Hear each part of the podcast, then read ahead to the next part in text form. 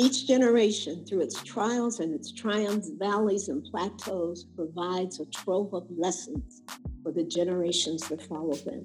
We advance by building on the work of those who have gone before us, and many of them are still among us to put us on game. Gen Activist is an intergenerational podcast presented by Rosa Rebellion, a platform for creative activism by and for women of color. Imagine it as a historical digital archive remastered for contemporary use and permanent preservation. These are our stories told for us, by us. You're listening to Gen Activists. Welcome, welcome, welcome back to the pod, everyone. We're so excited that you're listening in. Today we have a great guest. We have Donna Carter, who is a renowned architect, but not just that, she's a black woman architect, which is very, very rare in the United States. And she's just done such amazing work. We have such a rich conversation with her about the power of community and design and architecture. And I just loved it. It literally felt like sitting on a Sunday afternoon talking to my aunt. And so I hope that you enjoy it. You know, sometimes when an episode is over, the conversation just keeps going. It's too good. And sometimes we will push record because we think there's some richness there that maybe we should capture. And that's what happened here. So you're going to first listen into kind of that after conversation that we had with Miss Carter, G Mom, in Virginia. And we were just talking about something unrelated to architecture. We were talking about education and the ways that we think today's issues um, intersect with our education system. So listen here to that first and then right after that, you will hear our official, official conversation with Miss Carter. Check it out. Gen activist, yeah, yeah, yeah, yeah, yeah. Welcome, welcome, welcome back to the pod, everyone. We're super honored that you're listening to another episode of the Gen Activist podcast. We are super excited today. We have author and the founder of Latina Rebels, Prisca Dorcas Mojica Rodriguez. And she's just amazing. She's so candid, she's so honest, she's so raw, and she's just letting us in um, on the things that she's gone through and the ways that she has chosen to fight the system um, to to be a disruptor. And so we have a great conversation with her for you today. It is up next. Check it out.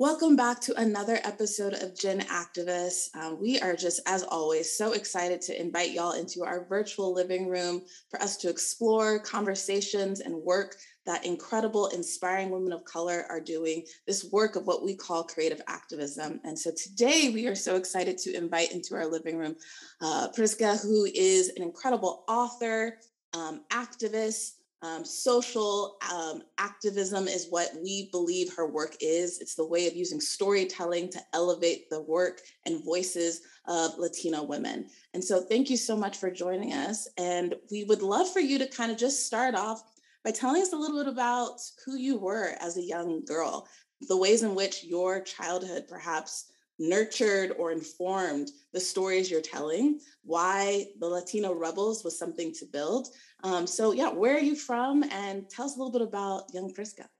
Yeah. Um, okay. So I was born in Nicaragua. In the capital of my country is called Managua, and I was born in 1985, precisely when the U.S. put an embargo in the country.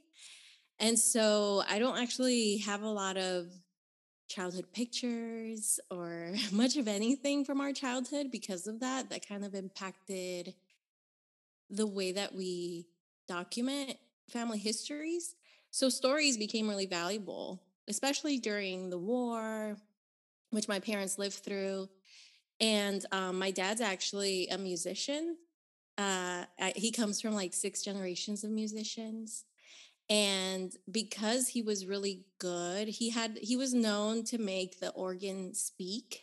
Ooh. He uh, was brought to the U.S. He was like uh, there was a church uh, called uh, it was Gospel Outreach was the organization, and they came to Nicaragua to provide help, you know, missionaries as missionaries do. And my dad's talent really stood out to them, and so they were like, we would love for you to be a part of our church and come to the US and lead the music ministry there. And so my dad was brought to the US. We were all brought in 1992. We were on a religious visa, which doesn't exist anymore.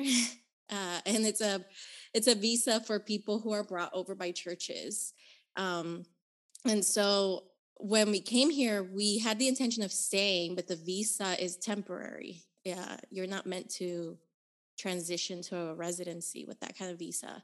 So we didn't go to school for about a year uh, while everything was getting figured out. And once we became residents, I enrolled in school, but because I missed a year and I had gone to public school in our country, um, which is like public school in Latin America, I think it's pretty blanket statement. Our public schools aren't great. And so everyone who can will put their children into private schools, and usually they're Catholic schools. So they're like religiously affiliated in one way or another. But um, because of the church that we were in and the missionaries had built a public school, you know, for the unfortunate, I had gone to a public school. And so I, I was done a huge disservice. And uh, when I got to the to my classroom, I was eight years old. I was supposed to be in a second grade class. Well, technically third grade, but I missed that whole year. So I entered the second grade class and they found out I didn't know how to even find my name because I didn't know how to read. I didn't know what letters look like, what things they were supposed to sound like. And so I was sent back to the first grade class. I was eight years old. And I think that kind of stuff sticks with with you when you're a little bit taller than your peers yeah. when they're singing the abc and not only that but it's the language barrier too so they're singing right. the abcs i don't have a reference for the yeah. abcs or mm-hmm.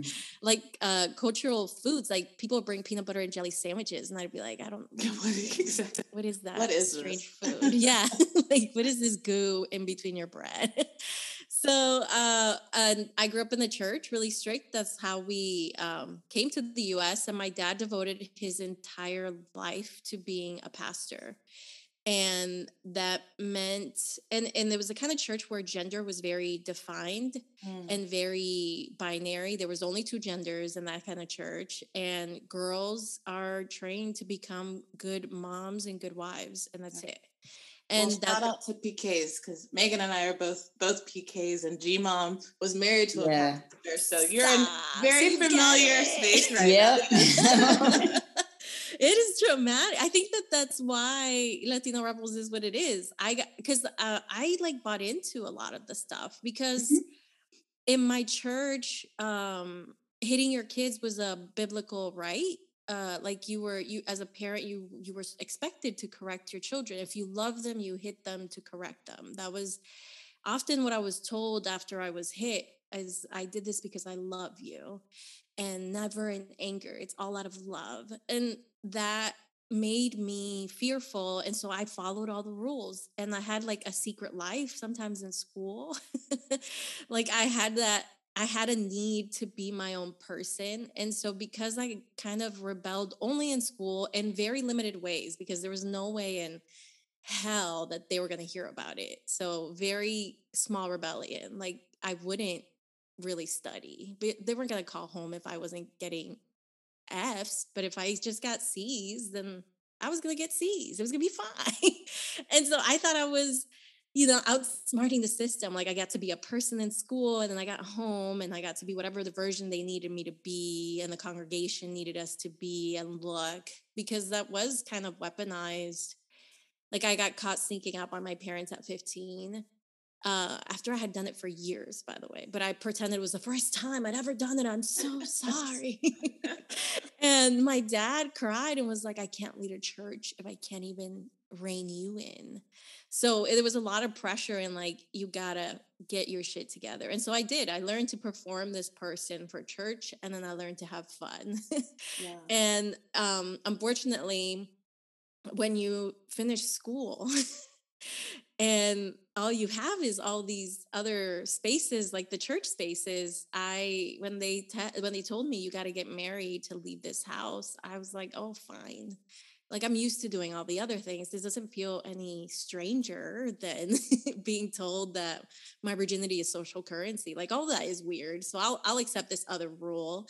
And uh, I got married, and that's when I started to become aware that like, oh, this is this isn't good anymore. This Mm. isn't a show anymore. This is gonna be your life, and you have to either change it, decide who you want to become, or just let go with the flow like my siblings have done and let their path become my path and be okay with it.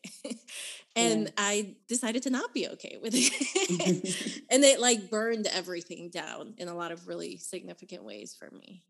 Mm. So there's a lot. Oh gosh, there's so much richness there. There's so much to um, relate to. And then in some ways, you know, so we all have like different experiences. Me and Virginia both PKs, G mom, you know, married to years um, to a pastor. I think my parents very much were like on the conscious parenting tip before it was like called that. You know, there was like no name for it.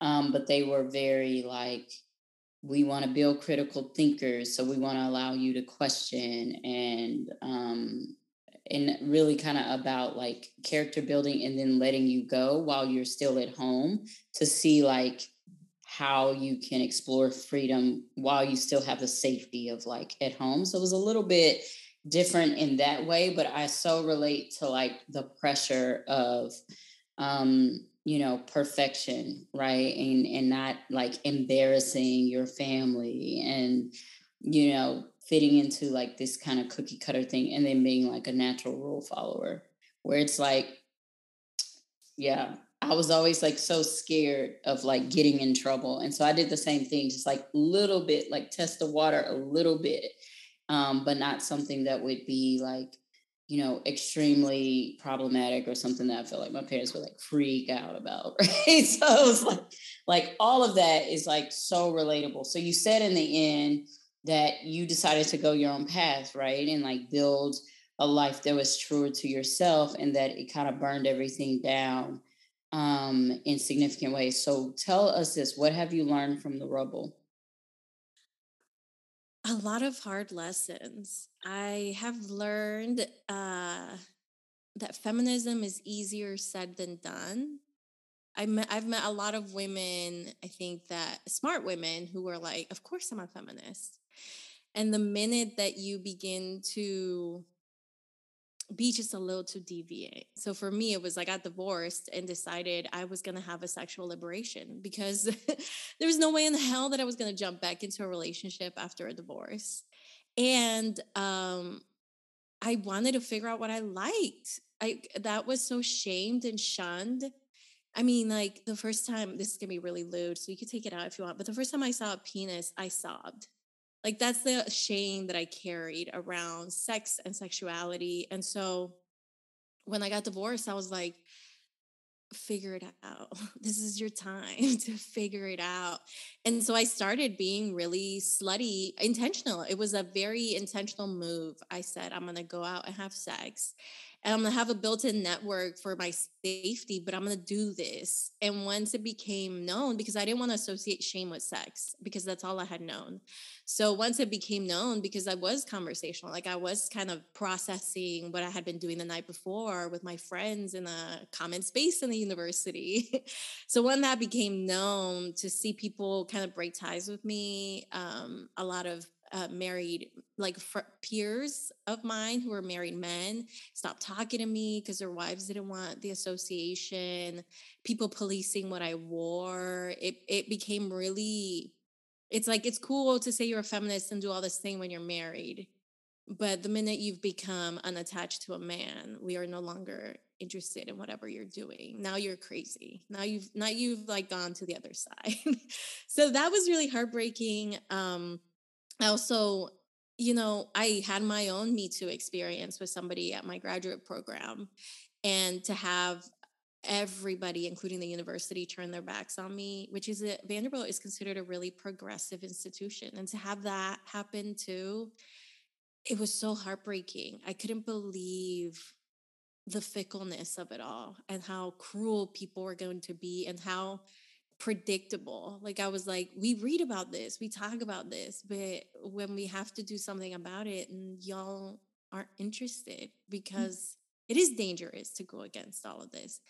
But you can also make a decision to be an ally and protect people, but nobody was. And that mm-hmm. hurt. That hurt. Mm-hmm. And I grieved that a lot because I thought, because all the, the the big reason why I decided to become this person was because I was reading all this stuff in the classroom and we were having all these conversations. And it was really heartbreaking to see people who were really great at talking about things, but not really good at the praxis of any of those things. Yeah. So that.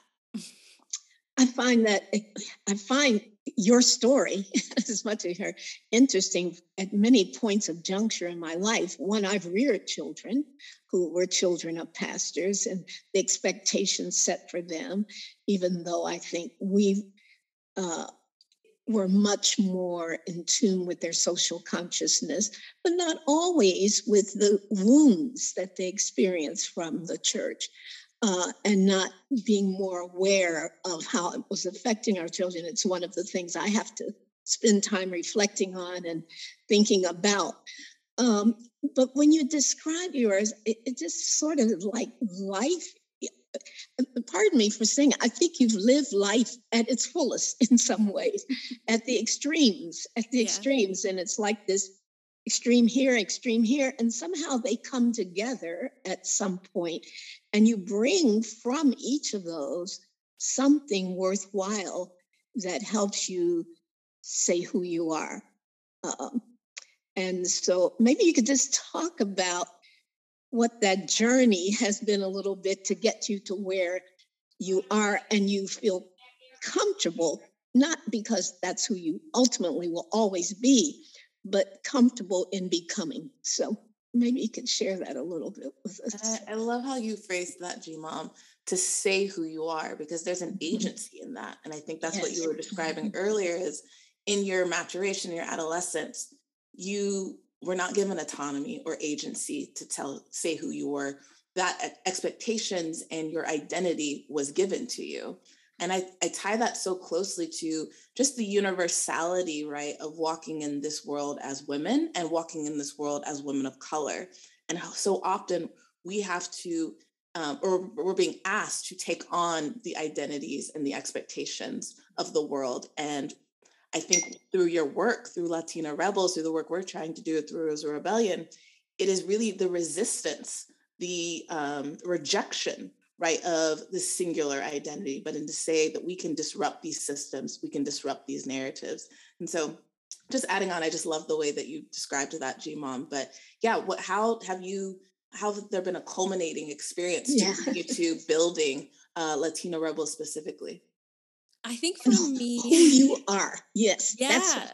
I think for me, I decided that I was going to be a bridge burner um, especially when you because i went to seminary for my grad program mm-hmm. and so there's a lot of talk about building bridges specifically for people of color to build bridges for the white people in programs like that like you have to you have to meet them at the middle mm-hmm. and also build the bridge mm-hmm. and also like eh, maybe meet them like all the way because they won't meet you at the middle and i just got sick of it when i started to see that nobody was meeting me at the middle. I was doing a mm. lot of work and I was trying to fight for my life and to get autonomy back in a lot of ways. And so to have uh, people not even come to my bridge, I was like, oh, I am being taught the wrong thing. So I am going to burn every bridge down. And I talk a lot about like with the with the ashes, I'll make a face mask. and then I'm gonna go to another table and we're gonna build our own table. But um, from the rubble of all of that. But it was because uh, because I saw the fickleness of everything. I was like, you, I don't want to be that. I don't want to be somebody who gets all this information and learns to like repeat it eloquently but isn't doing anything about it. So i started to get one of the big thing was get visible tattoos. So if, i mm-hmm. was like if i'm going to say fuck respectability politics i want i want to risk everything. Employment which i did once i got once I finished my master's program, I started to go to job interviews and people were not happy that I had visible tattoos and were surprised that I had as much education as I had with the tattoos. They couldn't make sense of it. So I couldn't get a mm-hmm. job anywhere. but I wanted, I wanted life to to hit me because it was already hitting me regardless. Mm-hmm. Mm-hmm. So I mm-hmm. wanted it to at least show me who was to be trusted and who was not and a lot of people weren't and that was very good i i needed all those lessons because out of all those lessons came a lot of grief and came all of my writings which i had never tried to write before. I had never been encouraged to write before. And suddenly it was like, it was a Pearl Cleage, like writing for my life. Like that felt so visceral to me. I was like, mm-hmm. oh, you, you, this stuff is pouring out of you. Mm-hmm. And you just write it down because mm-hmm. you're, I was at the middle of the intersection of who, do you want to just be really good at talking shit? Or do you want to mm-hmm. burn it all to the ground? Mm-hmm. and i i was gonna make that decision and so i did. I just started to just even the ways i show up at universities i i cuss a lot. I on twitter if you follow my twitter i'm constantly i even i have reminders on my phone like talk about masturbation. Like i need i need to keep reminding myself like disrupt make people question your respectability make people question why they should listen to you. Make mm-hmm. make all that be the filter by which people get access to you. So i call that courage. I mean you've drunk so deeply in life scary places where many of us are afraid to go oh that's scary i can't go there. Um, but i think there is a real courage. I just quickly want to then i'll move on do you know the name James Lawson? Yes, Vanderbilt yes. alum. yeah. So he and my husband pastored churches just down the street from each other. And he was the chairperson of the Southern Christian Leadership uh, Conference, SCLC. Um, and so he's still such a light, he and Marian Wright Edelman. But Vanderbilt, that's where he was when he called Martin Luther King to he was a risk taker for sure. And got kicked uh, out. Yeah, that's right. and so, um, but but but there's so much to learn from stories like yours and his. Um, and so, and you storytelling allows us to go scary places that you've been sometimes without having to go. And I don't know if that's cheating. I so like Man, I so relate to the frustration when you talk about like people being fickle. Like, you know, doing this work, I, I did kind of like racial justice work in a culturally white space, a church, um, and like, you know, still have so many people that I love there and great relationships with, but also watching people be outraged, you know, at certain things like, oh, I get it now oh i've you know woke up i i what can i do you know and all of that and then watching how fast mm-hmm. they ran out of stamina for it while we're still living in these like oppressive systems i'm sorry that you're tired of talking about race after like a year of giving a damn mm-hmm. and so it's very very frustrating right to do that work to the point where like you know it was really bad for me like i would go to these meetings and we would plan these conversations and we'd plan to do all this work, but I'm also watching people not have the stamina to go to where like I'm like crying after these meetings. I'm like super frustrated. I'm like, why does it even matter? Why am I giving so much of my time? And then left like really, really angry. And um, you know, I was like, I'm gonna be unapologetic about the fact that I'm pissed because I gave so much of my mm-hmm. time and really just my emotional energy to creating space, frankly, for white people to work through their racism. And then they like didn't even have the stamina to see it through, right? like that pisses me off. Yeah.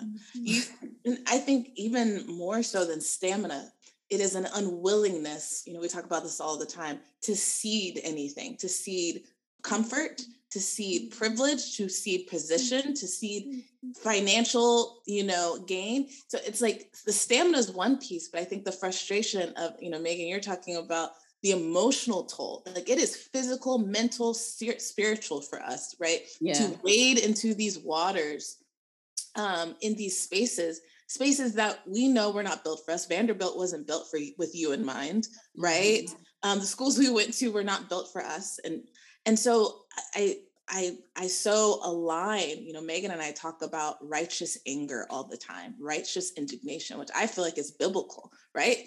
Mm-hmm. Um, and I, in the last few years, I've given myself permission because you talk about respectability politics. Yeah, there's something Virginia. about growing up in a culture of um, a, a, in a faith culture, but also for me being a black girl who grew up in mostly white spaces and not wanting that um, that definition of my identity to be what uh, preceded me. Like, oh, she's just always angry. She's always raising her hand. And so me rejecting that and me performing in a way that would support other people's comfort. Right. Mm-hmm. But there is such power in our anger. And I think about that um, in your work, right? This idea of disruption and agitation. Um, and just talk to us a little bit about, you know, as Megan and I say, the, the ability to sit in that posture of anger and allow that anger to fuel other people's resistance. Mm-hmm. Yeah, I was um it's a thing we talk about therapy a lot now. I would I I didn't grow up comfortable with the feeling of anger mm-hmm. because mm-hmm. Good kids are happy kids. Mm. yeah. Good marriageable girls are happy girls. That I was going to say you also grew up as a girl and i i internalized that and i even for years i would cry and laugh at the same time because mm-hmm. i didn't even know how to show sadness without being uncomfortable in my own body and so when i was was like fuck everything and really went into that deep end of things i got angry and mm-hmm. i i stayed angry for years for mm-hmm. years and it was fuel for making latina rebels it was fuel for writing it was I mean, a lot of what I've written in the book I had written years before. And I I wrote in five minutes often. the brown girl piece, it took me like five minutes to write it back in November of 2015.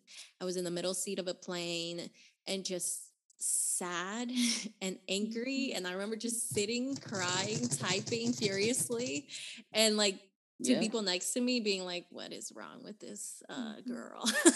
Planes are great places for writing. Yeah, there's something emotional yeah. and yeah. spiritual that happens when you're like in the clouds and you feel like you're a little closer to God and just like things flow out of you. Yeah, and I get like a frenzy look too.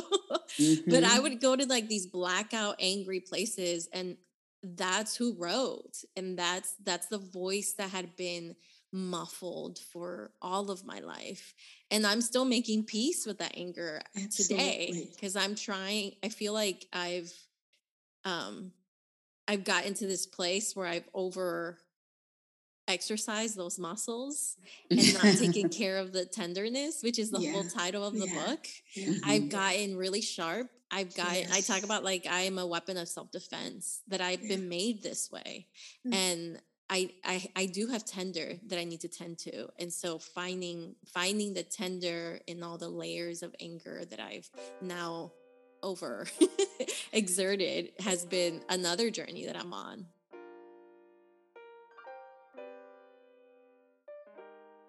Hi, my name is Prisca Dorcas Mojica Rodriguez. Um, my book for brown girls with sharp edges and tender hearts, A Love Letter to Women of Color, is available wherever books are sold.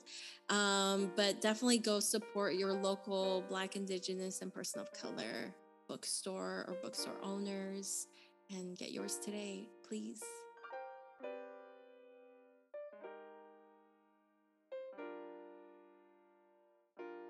You know, when you tell your story, it reminds me of the Phoenix when you talked about crushing things and you know remaking etc it just feels like you have to it, it reminds me of Jane, uh, one the title of one of james baldwin's books the fire next time it's almost you have to go and even biblically it talks about going through this fire so sometimes you but in the phoenix out of this fire arises this new person, new hope, new perspective that could not have existed without going through the fire.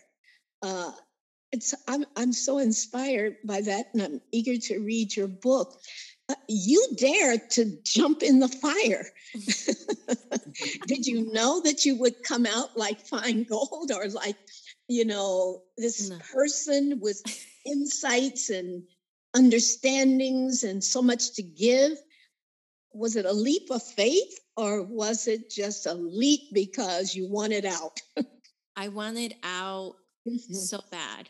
I mm-hmm. wanted my life to mm-hmm. belong to me mm-hmm. more than anything. And I, I often thought, if I don't make it out of this, because uh-huh. it did it did feel dangerous uh-huh. often uh-huh. to be a woman and to do the things that I was doing and yeah. to be a single woman and do the things that mm-hmm. I, and say the things that I was doing mm-hmm. as loudly as I was saying it. Mm-hmm. I didn't think I would make it out many times, yeah. many, many yeah. times. And, but I thought if it means never living that other life, that was the only option yes. I was given, yes. then I'd I'd rather risk everything. Uh-huh. Uh-huh. And that's why it's so easy, I think, for me to continue to be disruptive because I I like tasted that other life. I like I knew uh-huh. everything about that other life. I mm-hmm. I understood where that other life would take me and I could have easily gone on autopilot. And I think so many of us do. Can you mm-hmm. articulate, and because I don't want to push you into a space, but can you articulate, or do you have any words or terms that kind of describe the space that you created from having gone through the fire and deciding for yourself what part of the old world you want to keep, if any, what part of this new world you created out anger that you wanted to keep or dismiss. So, is, are there ways, and I'm sure in your book you can articulate what that means now and words you can share with us? I think for me, it has been community, learning a new sense of community. And that's what I conclude with in the book. I think that there's, I, not only is my particular family unit very focused on only family first, family only, nothing else matters. But women family first, family only, nothing more. Mm-hmm. Your kids are your mm-hmm. treasure, mm-hmm. uh, and they are the fruits of your labor. Um, so for me to because I'm also I I experience a lot of infertility. So for me, mm-hmm. understanding that I can't make family in the traditional ways that I've been taught mm-hmm. mm-hmm. has forced me to reimagine what does it mean to create community what does it mean to be intentional about who you're surrounding yourself with mm-hmm. and uh yeah it's been it's been shying away from this individ- individualism model that I was force mm-hmm. fed mm-hmm. and told, you know, if you if you put your head down and you work hard, you're going to be amazing. That what that didn't work. I tried it. I tried it for so long. And it's not worth it. yeah, and it's so lonely. And and then yeah. what do you have to show for it? so uh it was those people when I was going through all those journeys and the self discovery. I don't think if I if I hadn't started to make those really significant friendships in my program, mm-hmm. mm-hmm. I don't know if actually I would have made it because uh, they were the ones who were like, "Hey, uh, I know that you didn't used to drink, and now you're mm-hmm. experimenting mm-hmm. with drinking, but mm-hmm. maybe you shouldn't go to class drunk or uh, oh you haven't eaten for three days we're we're taking you to go eat mm-hmm. breakfast it was the people who were like you are barreling through this with everything you've got and you don't have everything you need within you like sometimes you are given more than you can carry mm-hmm. and you need other people to carry that with you oh that's mm-hmm. how crazy so lovely you know when you think about religion, right? Like the the fact that you were raised in like this Christian household, but it was like outside of that that you experienced like real community and care and what it looked like to have people actually see you and fulfill like real needs that you had because they actually saw you, right? It's just like tailored to you. And I I think about like, you know, a lot of times people will say, "Oh, well, you know, I'm cool with like the teachings of the Bible, but I just don't like Christians. And I always get it. like I I identify as a Christian, but I also really get it. there's a lot of there's a lot of yeah. ways in which people have shown up in a way that is just toxic and and really really problematic, including missions. Um, that you know I think have given people a very poor representation of you know my faith. Um, one of the things that I wanted to talk to you about was this, and it kind of goes back to you saying it kind of ties in with what I just said, and also goes back to like you talking about the fickleness because I could hang out there all day. Um, was really, really, really frustrated um, with some of the people that I felt like I had given a lot of time to. Um, but a lot of times, what I also find in like these spaces, um, so you say Vanderbilt is like super considered progressive right? Um, but whether you take a progressive space or you take a conservative space, a lot of times just like the power of whiteness and white supremacy like overshadows like everything, right? It impacts everything.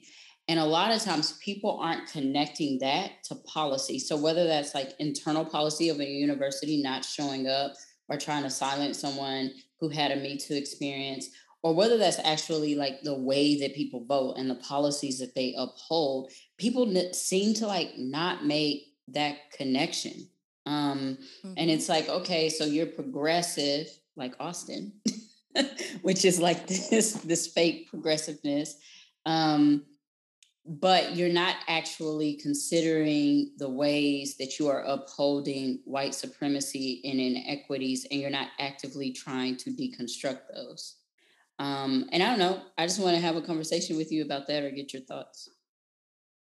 Yeah, I don't think um and I think I think it it might be it maybe has a lot to do with people who aren't accustomed to because there are I feel like there are bubbles. We mm-hmm. especially if you stay in the same town that your parents were ra- you they mm-hmm. raised you in, you stay in bubbles because um, it takes it's a lot of privilege to leave to college it's a lot of mm-hmm. privilege to move when it's not related to a job mm-hmm. so i think people just like get get closed off in their bubbles and i always have to i'm always like I feel like I always have to remind people, no, I live in Nashville, Tennessee, and I look like I look. Like I don't think you understand what that means. like right. even I went antiquing yesterday, mm-hmm. and even and I I went because I I'm just like this exploring this white woman hobby because I think it's fun.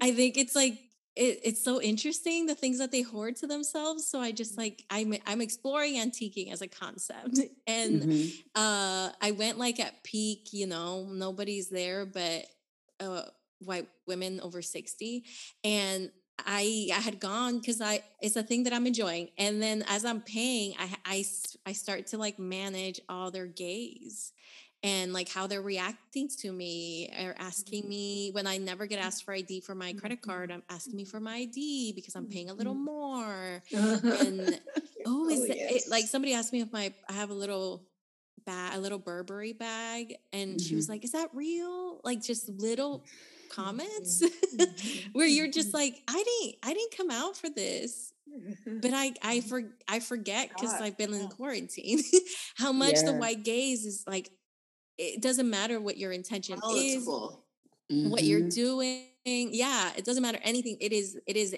you have to manage it and you have to become hyper aware of the ways that they're perceiving oh yes because mm-hmm. otherwise you're in danger that's and right. that affects policy. Of course, it affects policy.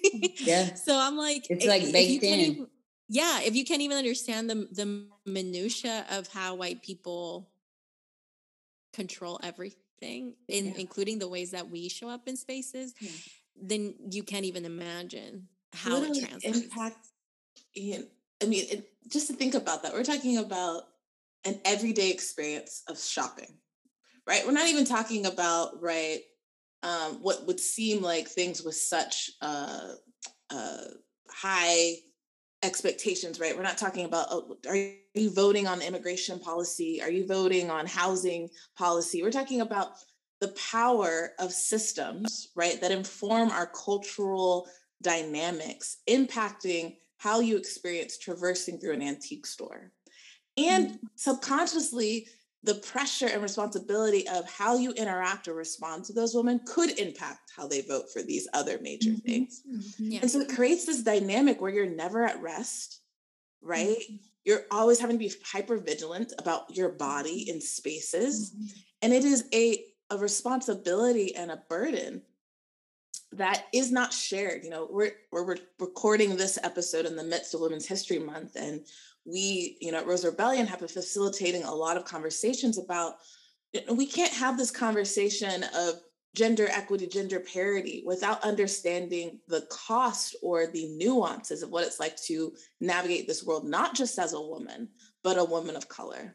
Right. And I, I wonder, you know, as you talk about that dynamic, you know, Megan, you know, uh, inviting us to connect that to like impact of like policies impact of like how we build spaces, right? How Vanderbilt, you know, mm-hmm. becomes a space of of learning and experience for students.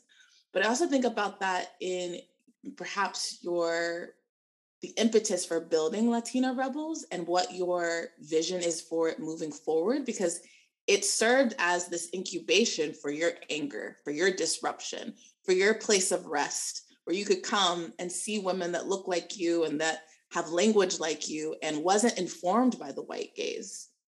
But how do you see that space operating in the future? Is it still a place of like undeniable, uh, sort of an opportunity to be un- unapologetically you? Or do you see it as a space of resistance? Do you see it as a place of equipping women to go out and resist? What is kind of your your future vision for it? Uh, well, I'm tired of being mined um, for like a sample of how to get millennial Latinx money because that has happened. Like when I started LR in 2013, there weren't other pages like this. Nobody was thinking of Instagram as a place where you could have a voice. It was very much still personal accounts, personal. I mean, I had made my first, I, I think it was 2012 when I first my, made my IG. So it was like a relatively new place. Mm-hmm. And um, because of how it has been received, the amount of Latinx media that's risen, owned by white people, um, that mines a lot of our content has been heartbreaking. And so I think as I move forward, I, I have dreamt of this. I've dreamt of this extensively. And in my ideal world, we continue to operate outside of, um, you know, capitalism, outside of the ways that we are told media should uh, operate. So uh, I would want on the website. So I already bought the dot com, and I would um, rent content like pay, pay, a fee to creators who are already making really cool stuff instead of like a BuzzFeed that they hire you, then you make a mm-hmm. show and they put money into it, but then you leave and they own everything and you can't mm-hmm. do anything with it. I mm-hmm. want creators are out there already doing really cool mm-hmm. stuff. So what would it mean to financially support them? Pay them a fee to run their stuff on a on a place, so videos, um, a lot of videos i think but also like just articles people can keep the rights to all the written pieces just giving people autonomy i think is the way that i disrupt capitalism and giving people mm-hmm. the the rights to their art i think is something we don't see at all and continue to disrupt in the same ways because i i i'm i'm constantly my ear is on the ground constantly paying attention to what's coming out new. What are people saying mm-hmm. differently? What do I not know anything about? What do I need to learn more about? So staying on that same vein, but just creating an, a different way to do media that doesn't feel draining, but more life giving mm-hmm. to the people who are making cool stuff. Like the fact that the highest paid TikTok creators are all white women or white people is atrocious. Mm-hmm. Like, why don't we just get create our own networks, our own places, yeah. pay our own people, and like fuck them. They're not. They're not. They're not opening a door for us. They're not leaving it even yeah. ajar. So we yeah. need to make our own stuff, and we need to do reimagine ways that that looks like and how it could feel. Everything. Yeah. You know, when I'm having this conversation with you, I realize what a debt of gratitude I have to my husband uh, because um, I think he was I think anger is good. I think he was angry with the where the world was, but he found places and spaces to resist and create new spaces for people. So, for instance, when you talk about Instagram and who you want, you you know, you don't want to give money to people already making money and will make more from you. Uh, you know, my my black theology is very powerful. It is so powerful, and I'm so glad that my husband introduced me to it so that I could keep my faith but I could resist with that faith. In part, in fact, part of my faith was resistance um, for the poor, resistance for more love in the world, resistance for more compassion, resistance to say to people, "This space is not yours." you know, it, yeah. it, it's so much of uh, the so we we lost so much with conquering, so to speak, the Native Americans who saw the world and land as belonging not to an individual, uh, but but so much of Western civilization is built on what Rousseau, no pun intended, when he fenced in the first little plot of land and said, "This is mine," and so anger, you have to have a level of anger but directed anger. I think that's the difference. To say, heck no, uh, this is not your space exclusively. So my husband just, we learned that was part of our resistance even to a church who thought he was going too far. I mean, he dared to do things with anger, um, starting a alcohol and cocaine anonymous in our living room. Oh, the church was livid about that. Um, we brought homeless people, I'm still living, God, uh, who were right next to us. So I felt that our faith was authentic because we were hearing and in conversation pe- with people who were experiencing the roughness of life, and that our faith had to extend to their humanity, not just to the safe spaces that we create inside our churches, um, and not just giving to the poor, but bringing them into our lives. Our kids joke sometimes when our doorbell rang and someone said, Well, who is it? And they say, Oh, it's probably a homeless person. You know, we're listed in the directory. But, and so we all laugh. But it wasn't that we were doing them a favor. We were communing with them, eating with them, understanding their plight. So I think that's the, some of the ways we can continue to exhibit anger. I'm angry as an educator. I'm angry. I'm angry at the damage that has been done to our children from generation to gen. In fact, I was almost late getting on this, writing a piece. I'm angry that systems have done this to generations and generations of children who have to struggle to figure out who they are because they're so demeaned in spaces called school. So, uh, in this conversation, in this word spaces just keeps coming out. Who do we share our spaces with?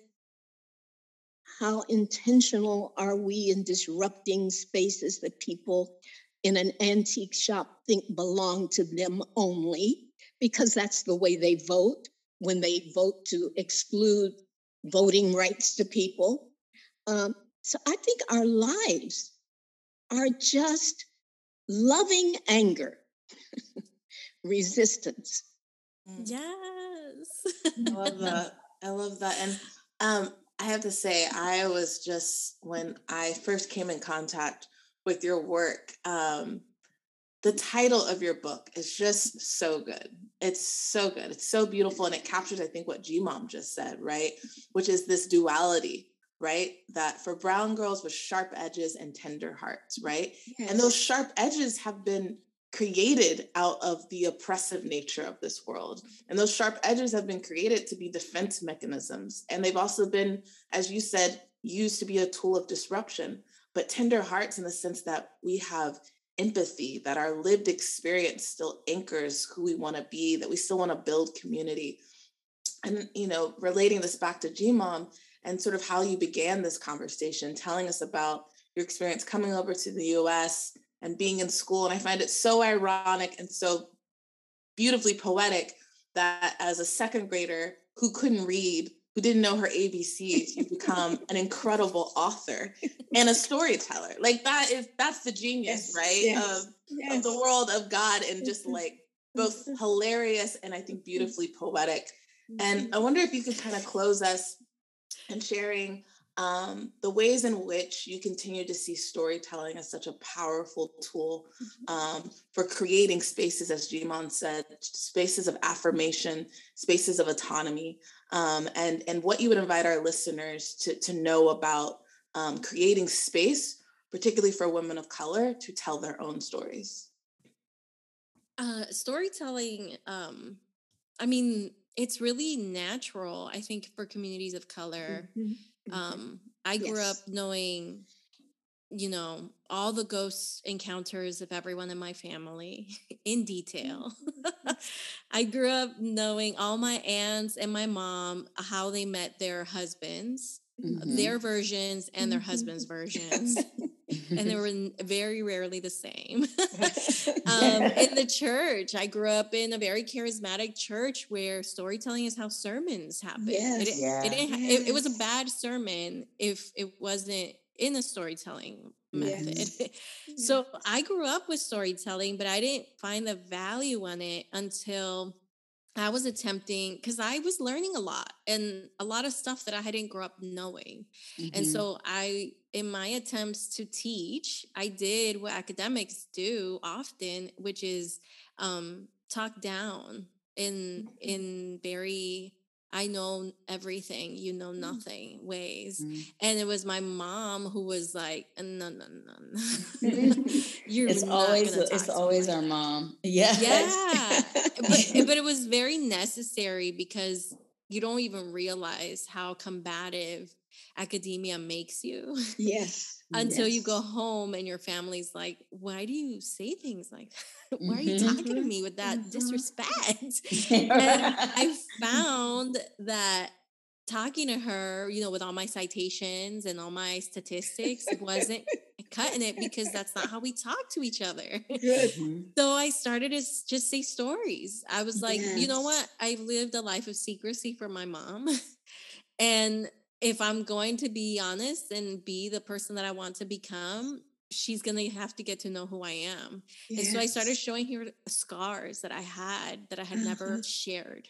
Uh-huh. And just being like, you know how I say like men are trash? Let me tell you a few stories I never shared. Mm-hmm. And she she softened up a lot. She understood understood what I was saying in a way that where I wasn't talking down to her. Uh, and it, it felt like that was the bridge I should have been taught and encouraged to be building. Yes. But I wasn't.